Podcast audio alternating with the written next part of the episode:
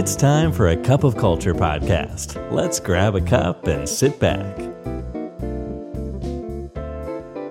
ได้เวลาจิบกาแฟคุยกันเรื่องวัฒนธรรมองค์กรกับ A Cup of Culture แล้วนะครับ สวัสดีครับคุณผู้ฟังครับ ขอต้อนรับคุณผู้ฟังเข้าสู่กาแฟแก้วที่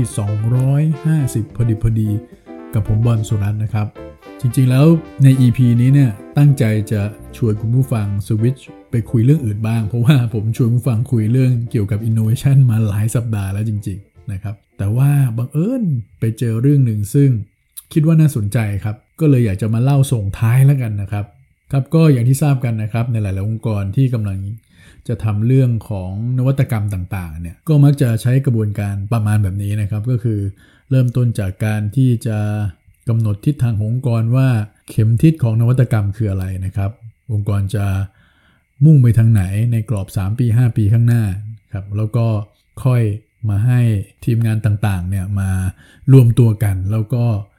คิดนวัตกรรมใหม่ๆนะครับซึ่งนวัตกรรมเหล่านั้นก็ต้องตอบโจทย์เป้าหมายขององค์กร โดยวิธีการก็จะมีหลาย ๆ แบบนะครับ บางทีอาจจะมีการจัดทีมบ้าง โดยการเลือกทาเลนต์ที่ดูแล้วมีแววนะครับที่เป็นตัวแทนของแผนกต่างๆ มารวมกลุ่มกัน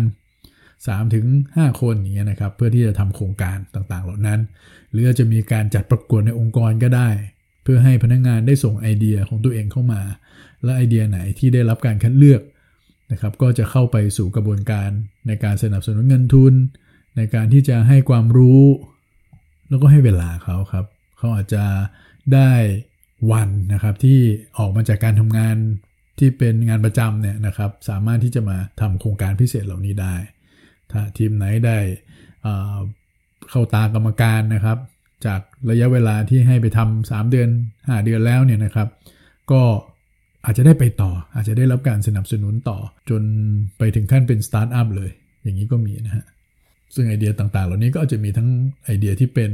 ในเชิงของธุรกิจใหม่ๆ หรือจะอาจจะเป็นไอเดียที่เกี่ยวเรื่องการปรับปรุงประสิทธิภาพการทำงานในองค์กรให้ดีขึ้น ซึ่งอันนี้เป็นกระบวนการสร้างนวัตกรรมในองค์กรแบบปกตินะครับ แต่อย่างนี้ครับ เราพบว่าการทำกระบวนการพวกนี้มันก็มีความท้าทายหลาย ๆ อย่างด้วยกันนะครับ สิ่งหนึ่งที่พบเลยก็คือว่าบางครั้งเราได้ innovation project มา แต่เราขาดสิ่งที่ยั่งยืนกว่านั้นก็คือการสร้างนวัตกร บางครั้งเราจะมีแค่คนไม่กี่คนนะเพราะว่ามันเป็นคนที่มีส่วนร่วมกับโครงการพวกนี้ก็อาจจะเป็นส่วนน้อยนะฮะมีคนอีกมากมายในองค์กรที่ไม่ได้มีส่วนเลย แล้วก็ขาดการพัฒนา เพราะการพัฒนาไปขึ้นอยู่กับคนไม่กี่คนเท่านั้นเอง ซึ่งมันอาจจะมีคนที่เขามีแววนะครับ หรือมีไอเดียที่น่าสนใจ แต่อาจจะไม่ใช่คนที่กล้าแสดงออกขนาดนั้น หรือเป็นคนที่ไม่ได้ถูกเลือก ไม่ได้อยู่ในสปอตไลท์ของผู้บริหารงั้นคนเหล่านั้นก็ก็อาจจะไม่ได้มีโอกาสได้มาทำอะไรแบบนี้ มันมีงานวิจัยยืนยันเหมือนกันนะครับว่า คนที่เป็นอินโนเวเตอร์จริงๆเนี่ยไม่ใช่ทุกคนที่พูดเก่งหรือสื่อสารเก่งนะครับ บางคนก็มีความที่เป็นโลกส่วนตัวของเขาด้วยนะฮะ แต่เขามีไอเดียเขามีความคิดที่อยากจะทำอะไร แต่ใจพวกนี้แหละครับ มันก็เลยทำให้นวัตกรรมในองค์กรเนี่ยมันเลยเป็นเรื่องของคนไม่กี่คนเท่านั้นเองนั้นเวลาต้นน้ำมาจากปริมาณน้อยๆนะครับ เอาคำที่ออกมาก็อาจจะไม่มากเช่นเดียวกัน ผมก็เลยอยากจะมาเล่าเรื่องเรื่องหนึ่งครับ ที่บริษัทยักษ์ใหญ่ทางด้าน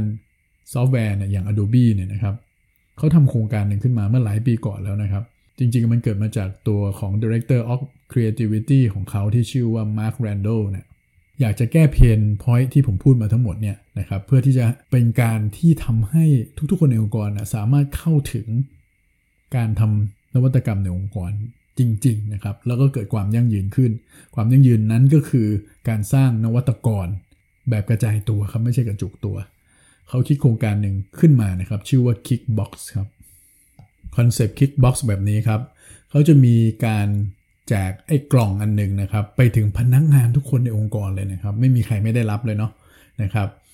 ไอ้กล่องอันนี้มันจะเขาเรียกว่า red box นะฮะหน้าตามันเป็นกล่องที่มีสีแดงตามชื่อเลยนะครับ ในกล่องนั้นก็จะมีพวกอุปกรณ์ต่างๆครับในการที่จะช่วยให้พนักงานคนคนหนึ่งเนี่ยสามารถที่จะเป็นนวัตกรได้เบื้องต้นนะครับ ไม่ว่าจะเป็นเรื่องของออกระบวนการสเต็ปขั้นตอนในการสร้างนวัตกรรม มีอีกอย่างหนึ่งที่เรียกว่าเป็น bad idea notebook นะครับ ให้คนเนี่ยสามารถจะเขียนไอเดียของตัวเองออกมา แต่ใช้คำว่า bad idea เพราะว่าคนส่วนใหญ่บางคนไม่กล้า แต่ถ้าบอก bad idea เนี่ยคุณอาจจะกล้ามากขึ้นนะฮะมีเครื่องมือในการที่เอาไปใช้ในการสัมภาษณ์ ลูกค้าหรือคนรอบๆตัวที่เจอปัญหานั้นๆนะครับ แล้วก็ไม่ใช่เพียงแค่นั้นนะครับ อันนี้สำคัญมากเลยก็คือว่าเขาให้เงินด้วยครับ ในนั้นเขาจะมีคล้ายๆแบบเป็นพีเพดไอเอทีเอ็มนะฮะ หรือเป็นเดบิตการ์ดเนี่ยฮะ โดยในนั้นจะมีเงินอยู่ 1,000 เหรียญเลยนะครับ ทุกคนจะได้ไปเลย อันนี้น่าสนใจครับทำไมเขาถึงให้เงินเลย เพราะว่าเขามองว่าทุกคนจะได้ไม่มีข้ออ้างไงครับว่าที่ฉันไม่อินโนเวทหรือไม่คิดค้นนวัตกรรม เพราะว่า 1. ฉันไม่มีเงินนะครับ เงินในที่นี้ก็หมายถึงอาจจะเป็นเงินที่จะต้องไปทำเว็บไซต์ง่าย ๆ ขึ้นมา เพื่อที่จะให้คนมาลองใช้ไอเดียของตัวเอง หรืออาจจะไปซื้อของอุปกรณ์มาประดิษฐ์อะไรบางอย่าง เพื่อทำการทดลองนะครับ หรือแม้กระทั่งไม่มีค่ารถค่าลาค่าน้ำมัน เพื่อจะเอาไปทำการสัมภาษณ์คนหรือไปทดลองไอเดียของตัวเองอะไรต่างๆเนี่ยเขาพยายามตัดบล็อกพวกนั้นออกไปให้หมดนะฮะก็พูดไงว่าให้ตังค์ทุกคนเลยฮะ ซึ่งจริง ๆ แล้วเนี่ยพนักงงานจะเอาเงิน 1,000 เหรียญนี้เอาไปทำอะไรก็ได้นะครับ Redbox ที่ส่งให้พนักงงานทุก ๆ คนในองค์กรเนี่ยทุกคนจะเอาเงิน 1,000 เหรียญออกมา แล้วก็ทิ้งกล่องนี้ไปเลยก็ได้นะครับ อันนี้เขาเข้าใจปั้มขนาดนี้เลย เพราะเป้าหมายเขาต้องการให้ทุกๆ คนเนี่ยสามารถเข้าถึงสิ่งนี้ได้อย่างเท่าเทียมกันนั่นเอง และแน่นอนตามคาดครับ คนที่เอาไอ้กล่องเนี้ยเอาไปทำอะไรต่อเนี่ยคือคนส่วนน้อยครับ ส่วนน้อยแบบน้อยมากด้วยนะฮะ จากนั้นเขาก็ให้เวลานะครับพนักงงานหลาย ๆ เดือนเลยครับ ให้ตัวเองไปทำโปรเจกต์ของตัวเอง แล้วก็ทำตามขั้นตอนของไอ้ตัวคู่มือที่เขาให้ไป แล้วเมื่อถึงเวลาแล้วถ้าใครส่งเช็คลิสต์ตัวเองมาหรือส่งการบ้านมานะครับ แบบมีการทดลองเรียบร้อยแล้วมีโปรโตไทป์ออกมา ก็มานำเสนอนะครับไอเดียของคุณ ถ้าไอเดียของคุณผ่าน คุณจะได้กล่องอันต่อไปที่เขาเรียกว่า blue box blue box คืออะไรครับ blue box ก็จะเป็นโครงการถัดไปที่มีความเข้มข้นขึ้นใน red box เนี่ยเป็นการทำงานแบบตัวใครตัวมันถูกไหมครับ ฉันเองทำงานของฉันของ project ของฉันเอง แต่พอ Blue Box ปุ๊บเนี่ยในขั้นตอนนี้พูดง่ายว่าคณะกรรมการในองค์กรที่ถูกตั้งขึ้นมาเนี่ยก็จะมาเลือกไอเดียใน Red Box เนี่ยนะครับ ที่ส่งมานะครับที่ส่งมาเนี่ยนะครับ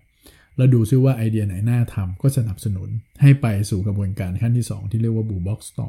ซึ่งในกระบวนการ Blue Box เนี่ยเขาจะเอาคนที่เป็นเจ้าของไอเดียพวกนี้ครับ ไปหาทีมตัวเองเข้ามา เพื่อจะมาทำให้โครงการของตัวเองเนี่ยสำเร็จ ในขั้นตอน Blue Box เนี่ยเขาก็จะมีโค้ชมาช่วยท่านแล้วครับ ให้ความรู้มากขึ้นมาคอยประกบกับท่าน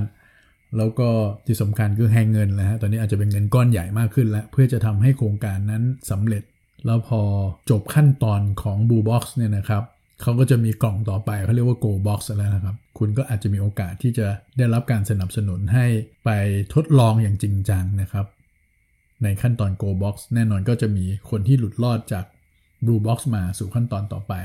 ซึ่งแน่นอนจะเป็นคนส่วนน้อยมากแหละนะครับ องค์กรของ Adobe เองเขาก็สนับสนุนเงินทุนอย่างจริงจังเลยนะครับ เหมือนเป็นสตาร์ทอัพหรือเป็น BU BU หนึ่งในองค์กรเลย เพื่อที่จะให้มาทำโปรเจกต์นั้นเพื่อให้ทำเงินทำทองได้จริง